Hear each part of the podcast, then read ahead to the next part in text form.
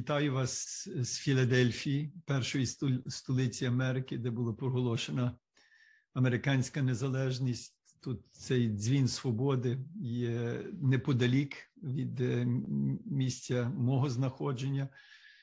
Тут є наша катедра, е, чи не найбільша українська церква в світі, так мені кажуть. Е, і це є близько Вашингтона і Нью-Йорка. І останні чотири місяці я курсую між Нью-Йорком, який є такою, можна сказати, медійною столицею, і Вашингтоном, який є політичною столицею. Е, і ми всі, всі глобальні українці, як ніколи, е, є так чи інакше заангажовані в цій боротьбі. Але нас надихають ви, ви, які є в Україні, і я схиляю голову перед тими, які віддали своє життя за волю України. Кожен з нас когось знає. Вчора був похорон сина мого друга з семінарії, мого попередника як ректора. Отця Михайла Деміда, його син Артем е, був в Америці в лютому. Е, як почалася ця ескалація, відразу вернувся. Вернувся в Україну, але також вернувся у Збройні Сили, бо він в них був 19-літнім хлопцем е, в 2014 році. І кілька днів тому е, він віддав своє життя, як роблять сотні. Я думаю, що це сьогодні є сотні українців і українок. Сьогодні я чую 22% Збройних сил це жінки. Е, українські жінки дивують світ. І знаєте, сьогодні Україна є епіцентром світових змін. Україна об'єднала Європу, яка е, переживала глибокі тріщини. Брексит відбувся, інші країни також переосмислювали свою участь у Європейському Союзі. Тепер е, ніякий член не має питань. Е, Україна відродила Північно-Атлантичний Союз, Альянс, який сьогодні сильніший, ніж він коли-небудь був до нього е, примикають е, нові, нові члени, які десятиліттями стояли осторонь. Е, через Україну пересмислюється енергетична політика, радикалізуються екологічні настрої. Сьогодні світ розуміє наскільки російське лукавство загрожує голодом 10 мільйонам людей, е, зокрема в Африці, на Близькому Сході, але також на інших континентах. Ціла економіка е, буде переосмислена. Американці е, платять скоро буде два рази більше за бензин але підтримка України є е, дуже висока. І я хочу вам десь протягом нашої зустрічі в різний спосіб засвідчити, бо то, що відбувається в Україні, ви бачите, і ви можете мені розказати. Але я думаю, що може і цікаво почути, як це виглядає е, в очах е, американців.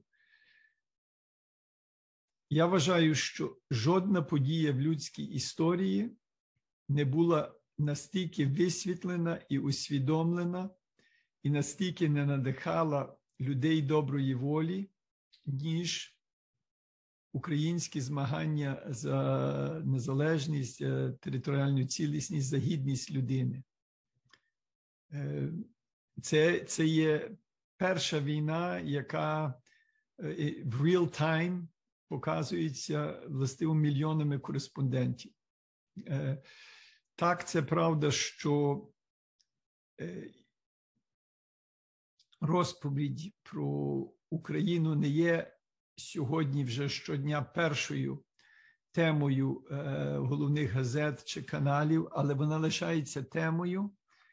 New York Times щодня є дві-три статті Вчорашній похорон Артема Демида був описаний в York Times. Е, е, і рівень американської підготовки е, чи підтримки е, є надзвичайно важливий. Треба пам'ятати, що Америка ділилася з Україною ресурсами на 200 до 600 мільйонів на рік від 91 року по 2020. 200 до 600 мільйонів. За перших 4 місяці Америка виділила 50 мільярдів. Е, відбуваються зміни, і передусім важливо є, що є в голові, що є в серці і в душі. Один американець українського походження, твердий українець, який виховав доньку, яка з Америки поїхала вчитися вивчати українську історію в Українському католицькому університеті і минулого року була випускницею. Він каже: ціле моє свідоме життя 40 років е, мого дорослого, 45 років мого дорослого життя. Ми змагалися в Америці, щоб пояснити, ким ми є за два місяці відбулося більше розуміння, ким ми є, ніж за 45 років нашого, наших зусиль. Війна дуже швидко прискорює різні зміни, але найважливіше, що вона прискорює зміни в менталітеті. Вона прискорює зміни в українському менталітеті. В Україні вже нема тих різниць регіональних е, щодо багатьох питань. Вони затираються дуже швидко. Е, ми позбуваємося, знаєте, різних цих е, ширм русофільства і різних різних тих немочей, ілюзій. Ми починаємо говорити чіткіше. Найважливіше, що ми, українці, діють чітко. І це починає також впливати на спосіб мислення на Заході.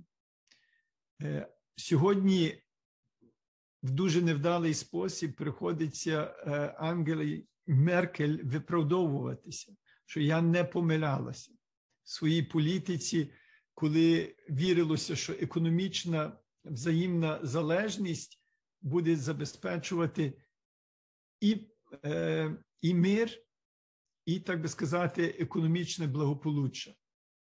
Е, вся ця логіка, яка е, не враховувала е, моральних моментів, принципів, глибоких цінностей, зазнала свого краху. Помилялися Буш, який заглянув в очі Путінові побачив його душу і сказав, що це надійна людина. Помилявся Обама, який висміював е, під час президентських дебат в 2012 році, е, 16 місяців перед вторгненням Росії в Україну.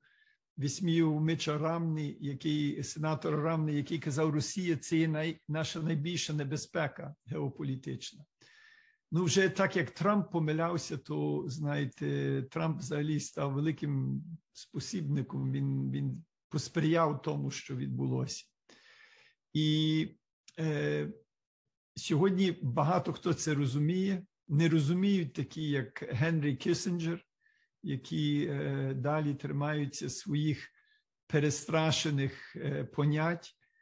Але українці, які йдуть вперед безстрашно вчать світ не боятися. І тут є, мені здається, найважливіші е, трансформації, які відбуваються в Україні, і в який спосіб промінюють з України. Бачите, є питання, ким ми є як люди. Чи ми є люди в мережі транзакції, я продав, я купив, я щось здобув. Чи є глибокі істинні метафізичні, е, як би сказати, якості нашого буття? Майдани наші показували, що українці були готові стояти разом, стояти солідарно, що є цінності, які є, знаєте, е, трансцендентними, вони вони є Богом дані. Ніхто на Майдані ми переживали, ніхто не сміє нарушити моєї Богом даної гідності. І тому тому це гасло гідності, яке, про яке ми в середовищі ЮКУ дуже багато говорили перед війною, мені здається, перед, перед Майданом, воно виринуло на поверхню і воно нас попровадило. Бо є щось важливіше, ніж дороги, і чисті туалети, і, е, як би сказати, навіть е, е, ну, те, що задовольняє наші споживацькі апетити. Це все можливо є навіть частину нашої гідності, але є щось таке таїнственне. І це таїнство, яке відбувається сьогодні в Україні, коли Давид стоїть супроти Голіафа, коли народ іде хресною дорогою, коли люди кажуть, так, я є готовий вмерти, але буде Воскресіння, це все заставляє людей е, в широкому глобальному контексті задуматися. Можливо, ця призадума часом є підсвідома, але реакція, е, реакція простих людей простих людей Франції, які випереджують свою еліту, як мені казав український посол в Парижі місяць тому, тих американців, які вивішують перед своїми домами в центральній Пенсильванії українські прапори. Е, може, хтось бачив, е, якщо ні, може вам цікаво буде подивитися. Я мав е, доповідь на випускних урочистостях в Нотродамському університеті. Як там 3300 випускників кожний приховували під рукавом синьо-жовтий прапорець, поки архієпископ не війшов, знаєте, в арену. І тоді 3300 студентів хотіли продемонструвати свою солідарність, махаючи маленькими синьо-жовтими прапорцями. Це є широка, широка солідарність, яка пов'язана з натхненням. Люди отримують натхнення від е, цієї боротьби за, за то, що є найсвятіше. Я вам за це дякую. Я дякую українському бізнесу за вашу мужність, за вашу творчість і за те, що е, ви стаєте е, чимраз більше моральними лідерами. Е, ви є бізнесом майбутнього у світі. Бо багато чого в бізнесі це появилося в 2008 році. Це проявляється тепер через санкції російських олігархів. Е, всі ці речі вони скорше чи пізніше мали показатися. І бізнес, який є соціально спрямований, соціально відповідальний, це є необхідною запорукою майбутнього людства.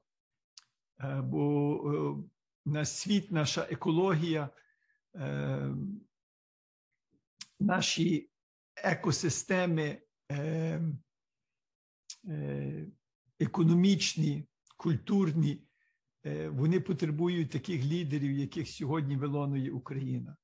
Знаєте, в грудні місяці я ще здвигав плечима, плечима коли говорив президент України.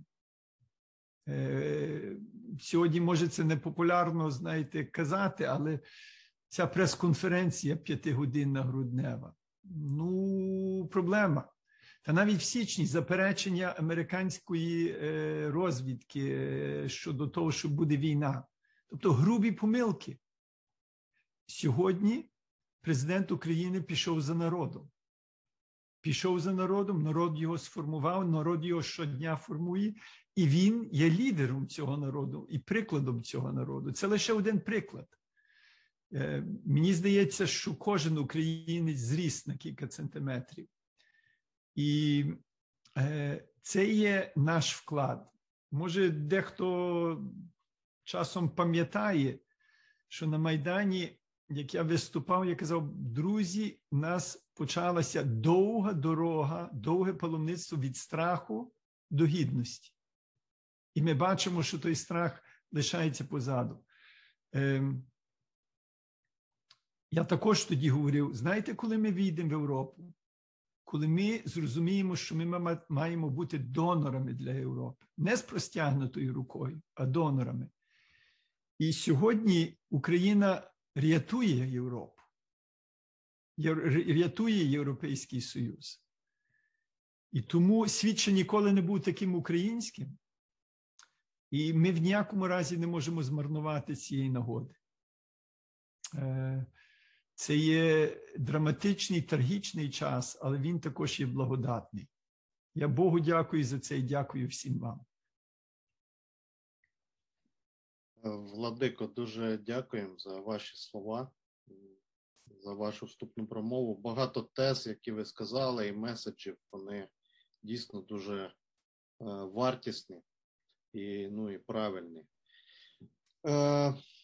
Я не хочу піднімати питання стосовно того, як довго буде тривати війна, тому що мені здається, що ніхто не знає, як довго буде тривати. Але у нас є ситуація, що, мабуть, багато людей вже виснажились як в Україні, так, мабуть, і глобально.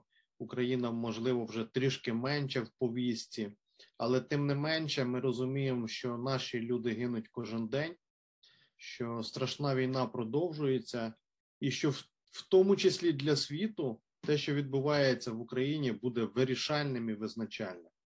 Тому що ми всі вже розуміємо, що війна в Україні це не війна України Росії, це війна цивілізованого світу, світу майбутнього з архаїчним світом, світом минулим. Тому ми ні в якому разі точно не можемо програти в жодному сенсі, тому що програє весь світ. Але світ все-таки, от є в нас ці дві проблеми: що люди, от я пам'ятаю, що, наприклад, перший другий місяць моє оточення, наші одноклубники, ми були включені кожен день 24 на 7. Е, зараз е, це вже менше. Ми продовжуємо робити багато проєктів, підтримки, багато системних ініціатив, але все рівно менше. Все рівно люди починають переключатися на рутинні якісь задачі, на поточні життєві проблеми. Як нам все-таки не втратити цю стійкість це прагнення боротьби, і, і як світ е, тримати в тонусі, щоб світ ще більше нас підтримував. Можливо, у вас є якісь з цього приводу бачення? Я почну з останньої е, частини запитання про про світ е, і його тонус. Зважмо, що е, американці місяцями до початку ескалації війни почали передавати Україні портабельну зброю. Чому? Бо вони були переконані, що буде е, масштабне вторгнення і що властиво Україна впаде. Е, три дні, сім днів, десять днів, два тижні. І треба було Україні давати партизанську зброю. Тривало майже місяць, щоб американський естаблішмент зрозумів, що властиво Україна виграла баталію за Київ. Е, тобто майже два тиждень-два після після певних цих успіхів е, американське військо зрозуміло це і почало, можна сказати, від війська цей це променювати до політичного е, лідерства. Але тривало ще з три тижні, майже до кінця другого місяця, поки е, американці у війську зрозуміли, що Україна може виграти війну. Це було ще зо два тижні, щоб таку тезу позитивно розглянув, скажімо, е, президент е,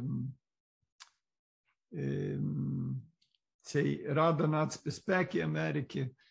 Ну і що почало рухатися за цим Конгрес. Тобто е, траєкторія конкретно американського е, е, ангажування, вона почала зростати Власне, тоді, коли ви кажете, що е, починалося виснаження в Україні після двох місяців. годі сказати, знаєте, пророкувати, як це далі буде, але мені здається, що ця машина західна, яка повільно розкручувалася, вона не поверне е, своєї траєкторії. Тобто е, розуміння глибини е, загрози в е, колах провідників е, зростає. Я просто бачу, наскільки у різних розмовах Е, мої якісь такі гострі вислови сьогодні вже не викликають, знаєте, ем, не викликають ем, ну, скепсису. Наприклад, я акцентую на тому, що це був мій досвід, як я був в Україні три тижні тому. Я не зустрів жодної людини, яка казала, що треба йти на компроміс. Ну, це може анекдотичні речі. Я не провадив соціального дослідження.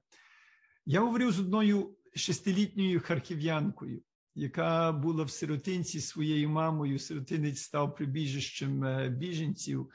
Е, це священники е, нашої церкви провадять. Я присів, знаєте, в садоч, приміщенні садочку біля неї, вона щось рисувала. Вона казала, ми дуже так, знаєте, гарно висловлювала свої думки.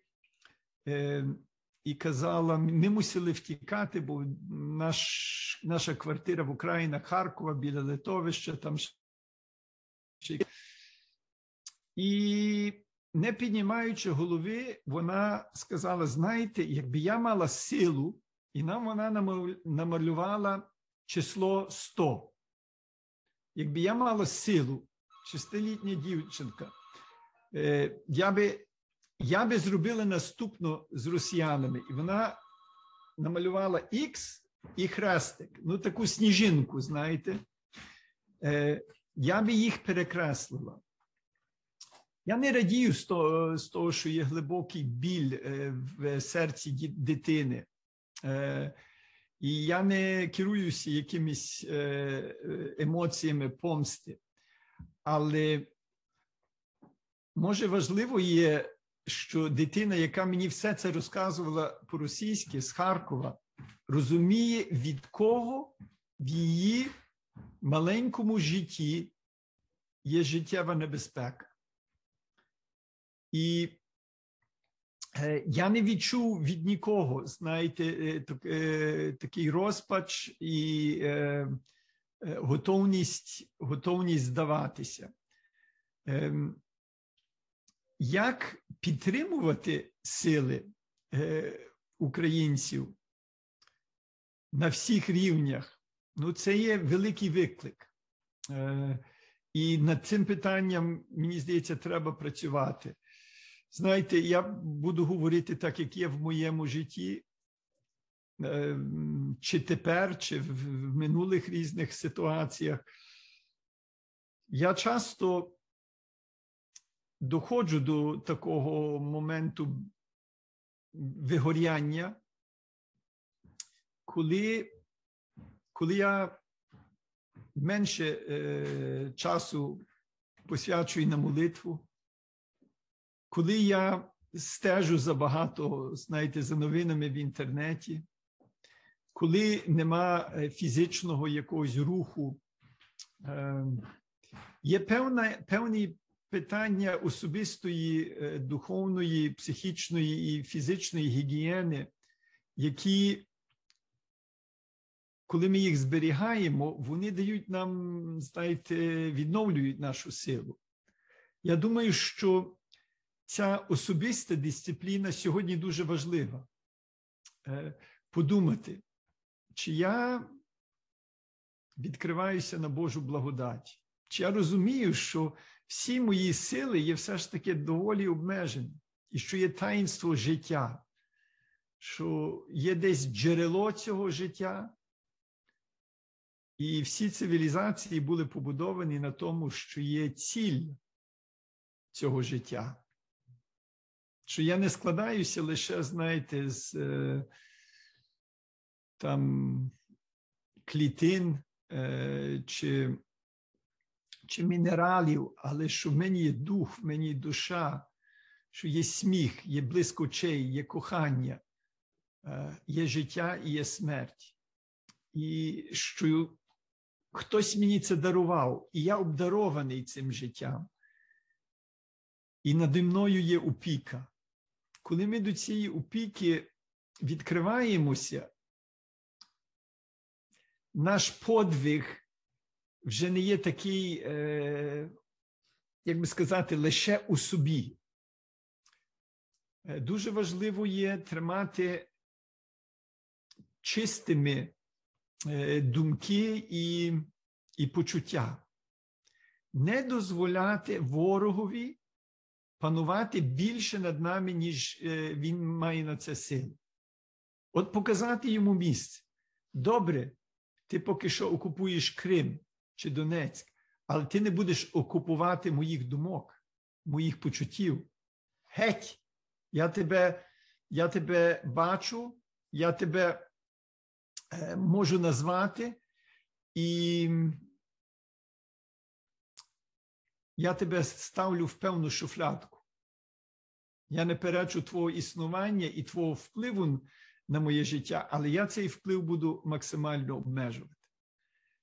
Ну і знаєте, фізично е, себе себе тримати в тонусі, бажати на алкоголь, бажати на харчування, спати, спати і спати, максимально спати, кластися спати е, з, з молитвою, з позитивом, е, з вдячністю за, за якісь плоди даного дня, дари даного дня. І розуміти, що немає ситуації, в якій не можна духовно жити. Я мав щастя 20 років займатися історією підпілля Української греко-католицької церкви. І ми проводили інтерв'ю більше ніж 2 тисячі довгих інтерв'ю. Це 150 тисяч сторінок записів, це 500 томів по 300 сторінок. Можете собі уявити. І спілкуючися з цими людьми, які пережили Сибір, Другу світову війну, е, всякі ціле життя понівечене, якщо казати по-людському, люди, які знали 5-6 мов, мусили бути кочогарами е, ціле своє життя е, після, після тюрем. Але вони були вільні.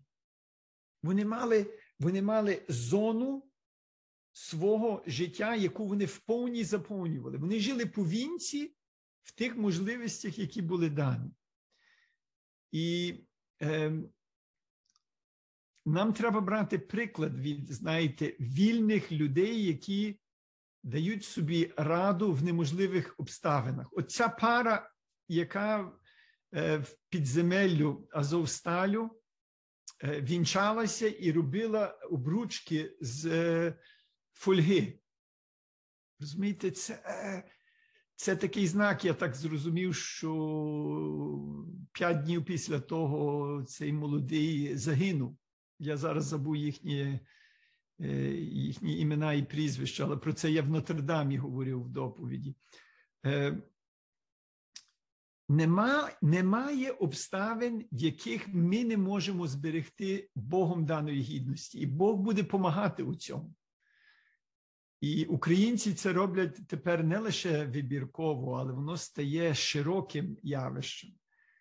Ем, От таких кілька думок. Можливо, це легко говорити в Філадельфії, е, але я приводжу приклади з контекстів, які були навіть гірші, ніж цей.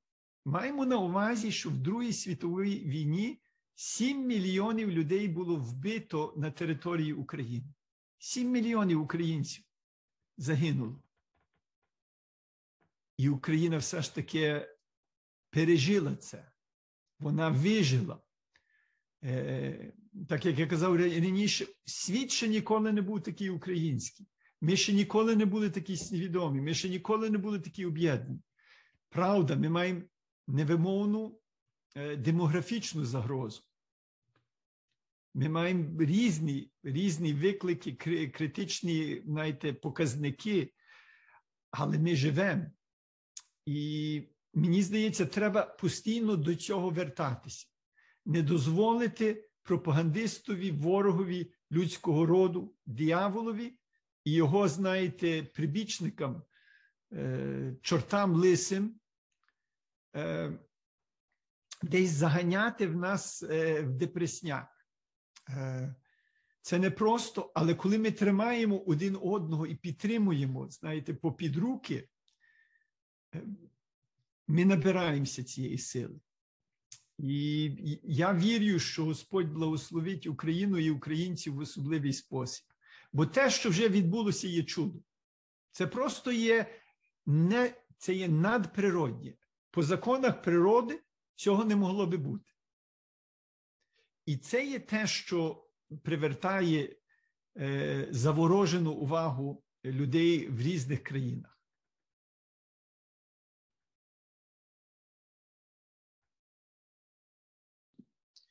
Владико, дуже дякую.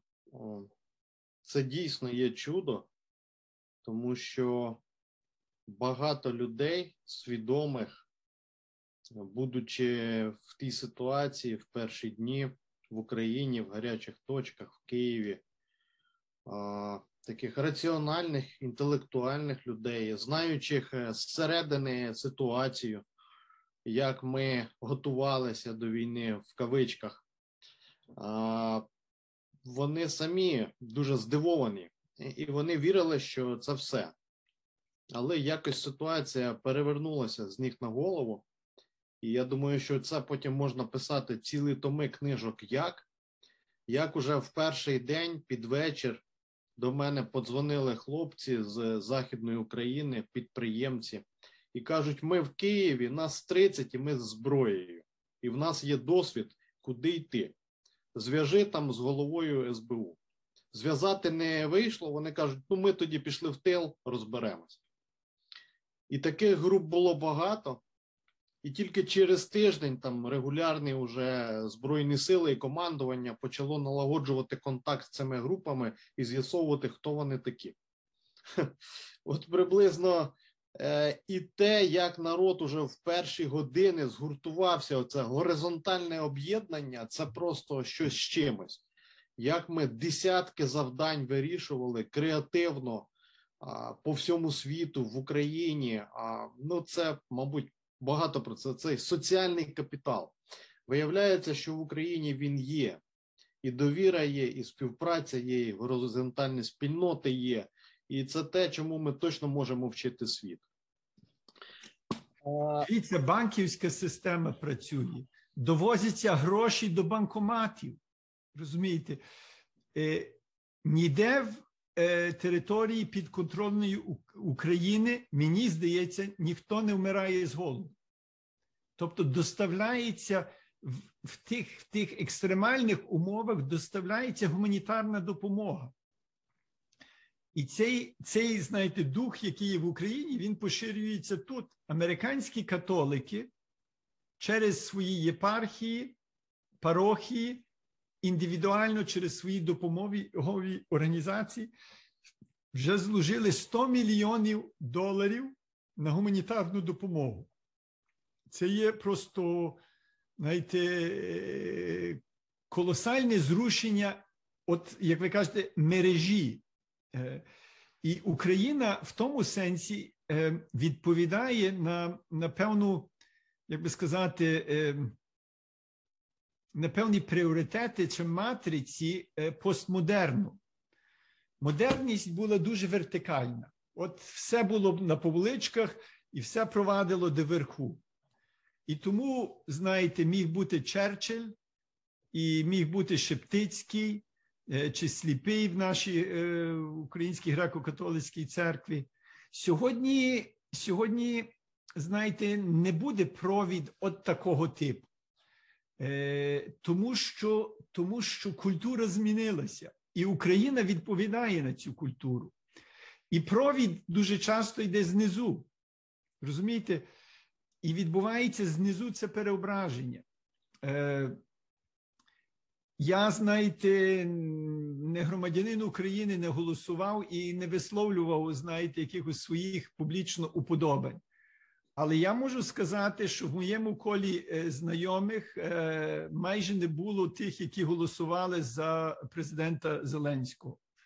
Я жив в тій іншій бульбашці, знаєте, і е, це було коло, яке голосувало за кандидата, який не мав, не мав політичної платформи, і де за тим стояла яка різниця. Розумієте? Какая разниця? Сьогодні, е, ой, вибачте, щось тут. Сьогодні, розумієте, з гори з, з, з парламенту йде дересифікація української музики. Е, е, люди, люди прозрівають, що певні питання культури і мови є основні. Е, це що от Франція має мовну академію, яку пильнує чистоту української мови, е, кажу французької мови. Ми починаємо розуміти, що є певні складові культури, які мають, мають бути упорядковані. І що культура важлива, і що в російській культурі, якщо Пушкін має імперські вірші, Якщо Бродський, знаєте, е, пише гнівний вірш з нагоди проголошення української незалежності, там в тій російській культурі є глибокі е, моменти, які потребують глибоких реформ. Е, ми починаємо дивитися, знаєте, разом на глибинні чинники. Я думаю, що це надзвичайно важливо бо це є правдиво. Ми просто не могли чи не, не, не хотіли бачити певних речей. І те, що це стає чимраз більш загальним, е, мені здається, є гарантією дуже, дуже важливих змін в майбутньому. Владико, е, таке е, запитання, важливе запитання. Е, ми бачимо ті зміни, які відбуваються в українському суспільстві. Ми бачимо цю потужну силу соціального капіталу, горизонтальних об'єднань. Ну, я знаю, що уряд е, не міг вирішити деяких завдань по два місяці. Ми їх вже вирішували за три дні. І це я зустрічаюся з людьми по всьому світу і з українцями. І спілкуючись з ними, я бачу, скільки кожен з них робить окремо і як вони взаємодіють в мережах. Про Україну сьогодні знає і чує весь світ. Як нам все-таки після війни або вже під час війни всю цю енергію, яку ми зібрали всередині країни, це пробудження, глобальну обізнаність Україною і натхнення, як нам це все конвертувати в те, щоб побудувати успішну країну. На що б ви зробили фокус? Що би ви порадили? Ми вже до війни на навіть в наших бізнес-спільнотах залучали провідних інтелектуалів країни, вели дуже багато розмов стосовно того, як перезагрузити країну, яким критеріям має відповідати еліта, яке місце має займати Україна на глобальній арені. І ми ще до війни говорили про те, що ми не можемо і не маємо права копіювати моделі там економічні, можливо, політичні або інші моделі інших країн. Ми здатні на більше. Ми повинні пропонувати щось, через що ми будемо унікальними в світі. Те, і багато хто так несерйозно до цього відносився. А я казав, що в нас є дуже багато потенціалу задавати тренди, задавати нові парадигми на глобальній арені і бути брати лідерство. От як ви бачите, два питання. Як нам не втратити це все і конвертувати в те, щоб Україна стала успішною всередині, і що ми могли би запропонувати всьому світу, щоб не бути там, не копіювати, а мати лідерство, щоб за нами йшли?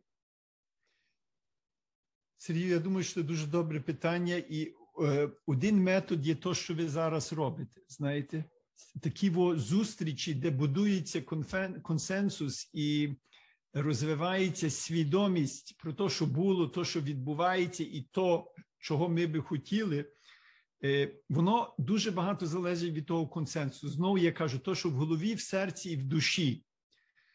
Е, тоді, як я е, на Майдані говорив про це, що ми війдемо в Європу, коли ми будемо донорами, дуже часто зустрічне питання було: а з чим ми підемо? Що ми маємо?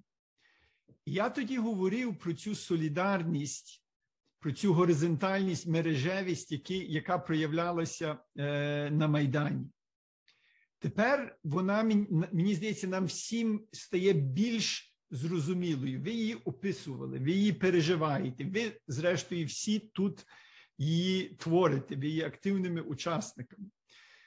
Отже, е, і сьогодні це це вже не є, знаєте, от якась гіпотеза. А це це є частина того таїнства, того чуда, того того надприроднього, що відбувається. Е, Я би запропонував наступне: може, вже є якісь такі прецеденти. Можливо, зараз є конкретно в бізнесі, можливо і важливо е, формулювати таку хартію, чого, що ми навчилися і як ми будемо жити. Знаєте, є та хартія тих великих мільярдерів, які підписали, що вони роздадуть, знаєте, там більшу частину свого майна. Е, е, Мені здається, що е, якщо будуть такі точки, такі спільноти осіб, які кажуть, ми підписалися, ми зобов'язуємося так жити так працювати, так провадити наш бізнес у умовах, які є, є після війни. І ми закликаємо інших робити висновки з цієї жертви. Ми не можемо, ми не можемо от потім розкошувати здобутками тих, які віддали е, здобутками того, що прийшло через жертву тих, які віддали своє життя, без того, щоб самі не мінятися і самі не поставити нову планку, новий стиль.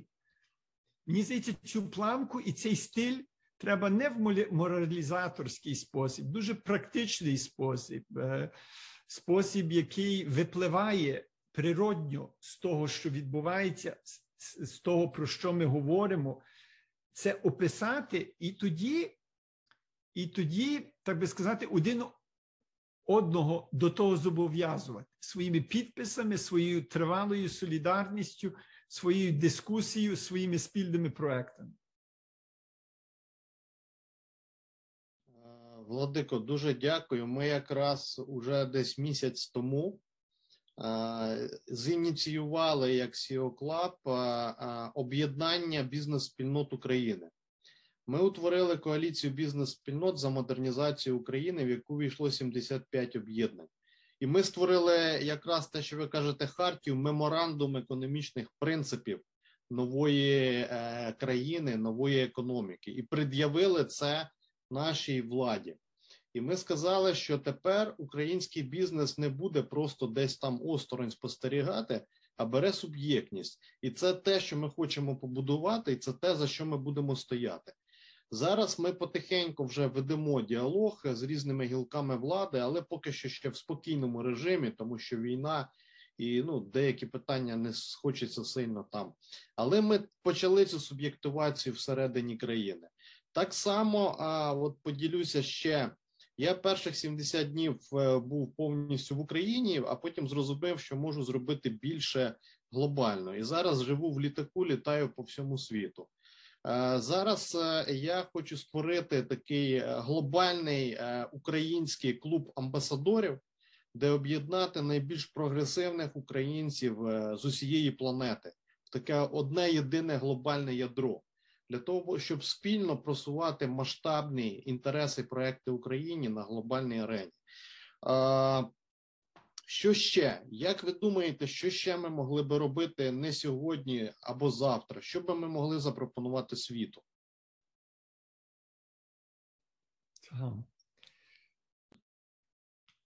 Знаєте, я думаю, що е, от я вже 4 місяці, знаєте, під, під, пер, після ескалації, але це практично ціле життя.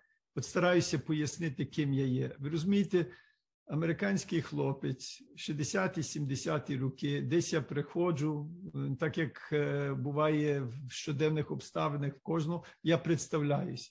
Як ти називаєшся? My name is Boris. Oh, you must be Russian. І пішло, і поїхало. Розумієте? Це щодня. Щодня я знаєте, мусив пояснювати, що це є бути українцем. Сьогодні це відбувається на іншому рівні. Це не є можливо лише там, от що українці не є росіяни, але це є це є ці глибші питання, що відбувається в Україні. Що це є? От, наприклад, одну таку гостру тезу, яку я стараюся тепер повторювати при кожній зустрічі. Я кажу, чи ви собі можете уявити, щоб афроамериканські американці верталися до рабства?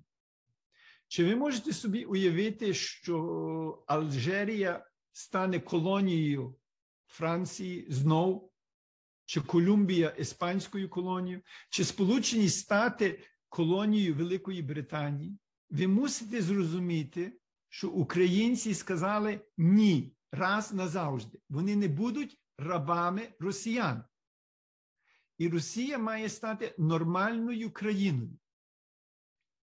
Хай вона потішається своїми 11 часовими полосами. Вона 28 разів така завелика, як Україна. Вона не потребує 29-го кавалку.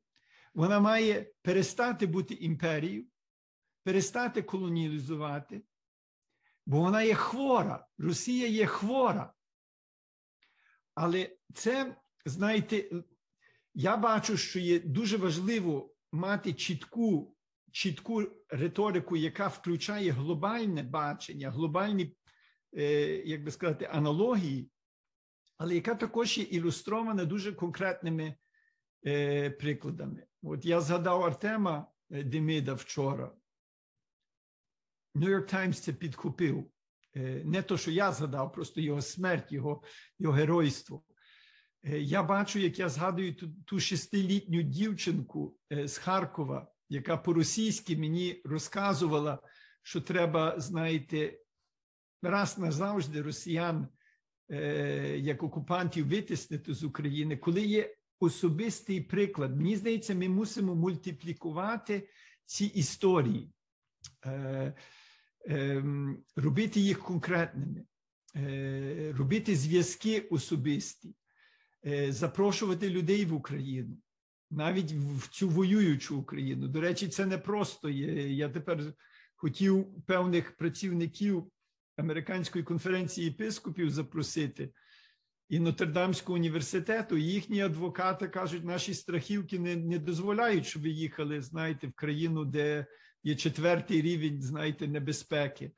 Тобто, але цей особистий контакт, мені здається, це треба передати це чудо з рівня загальних абстрактних принципів до особистості. І то, що ви робите зараз в своїх поїздках, це, що роблять мільйони українців своїми постами і своїм шеренням, воно воно є власне в цьому напряму. Бо сьогодні особисто люди в різних країнах усвідомлюють щось нове про Україну і про українців. І це треба мультиплікувати. Такої нагоди, як сьогодні, ми ми ніколи не мали. Ніякий народ е, такого не мав. І нам треба це максимально використати, поки, поки ця нагода є. Дуже дякую. Колеги, якщо є запитання, ви піднімайте руку або задавайте, а я тим часом ще хочу одне важливе питання задати. Сьогодні я думаю, що в Україні немає жодної людини, яка би не постраждала від війни. Багато людей вже втратили, на жаль, своїх рідних, близьких, друзів. Багато втратили свої домівки, активи, місце проживання. Сьогодні всі постраждали, і це продовжується, і це глибокі травми. А, Наскільки глибокі, що я навіть поки що не уявляю. Я знаю дуже багато кейсів, дуже багато складних історій з дітьми, і з дорослими, що я просто не уявляю, як це можна вилікувати потім. І це буде така травма у всієї України, травма війни, травма, можливо, жертви. Я не знаю. Як ви думаєте, як нам е, не піддатися цій травмі, на як нам її вилікувати? Я розумію, що це непросто і, мабуть, немає однозначних відповідей, але Україна буде мати цю травму, і це буде впливати дуже сильно на процеси, які будуть відбуватися в країні. От як е, можливо у вас є якесь бачення?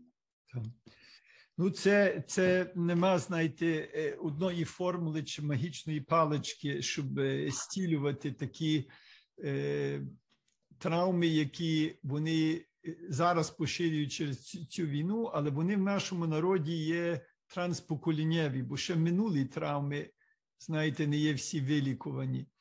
Е, Я виростав з цими історіями. Е, Мій батько був десятий. Е, народжений в родині. Мої мої дідо і баба поховали восьмеро дітей, дев'ятий був висланий на Сибір.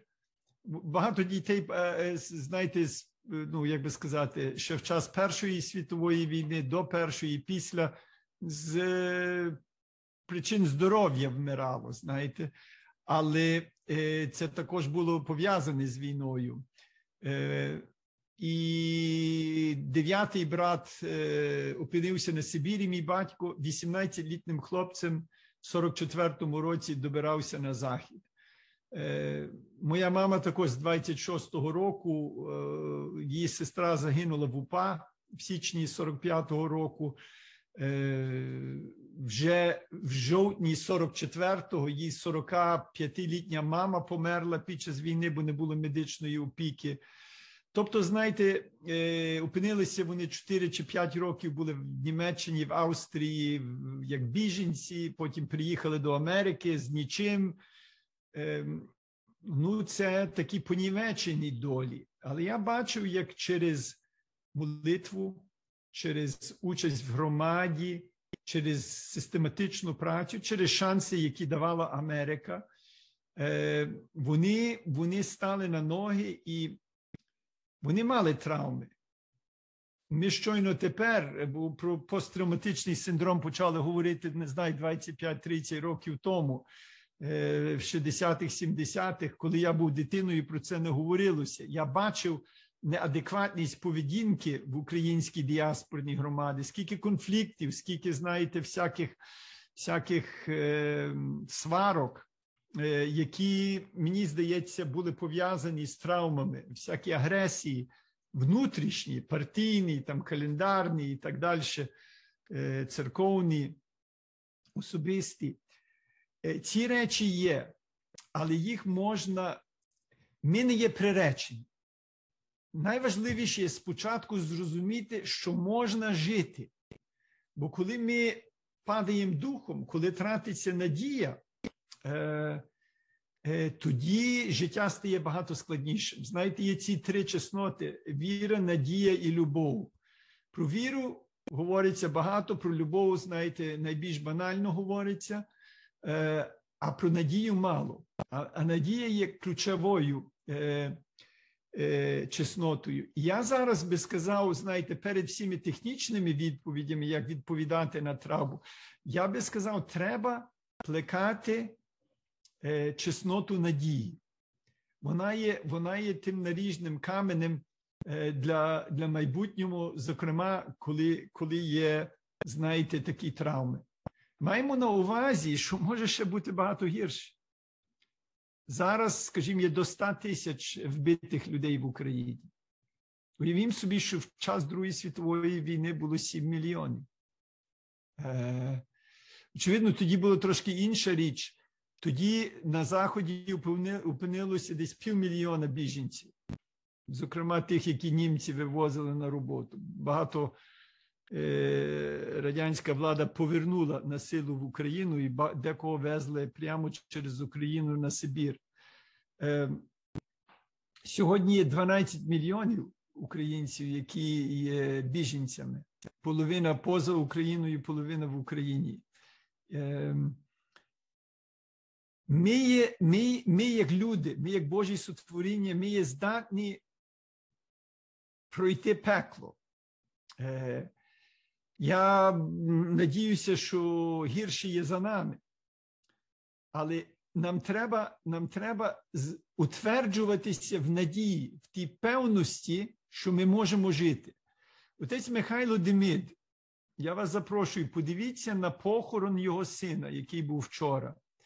Як його жінка співала колискову останню своєму синові Артемові, Іванка, е, провідна львівська іконографиня. І як він говорив про свого сина, з, як, з, яким, з якою зібраністю. Розумієте, це родина, вони жили близько, вони п'ятеро дітей мали. Це друга дитина, син. Він говорив з вірою, він вірить в вічність, він вірить, що Артем живе. Він каже: поранений Артем. Останні його слова були: Я вижив. Хлопець, який вмирає, каже: Я вижив, бо він вірить в життя. І щоб ми подолали свої травми, ми мусимо вірити в це Богом дане життя, в це таїнство. Це не є лише біологічний механізм. Ми не є, знаєте, якийсь, як би сказати, е, якась машина з своїми гвинтиками. От ми всі разом взяті.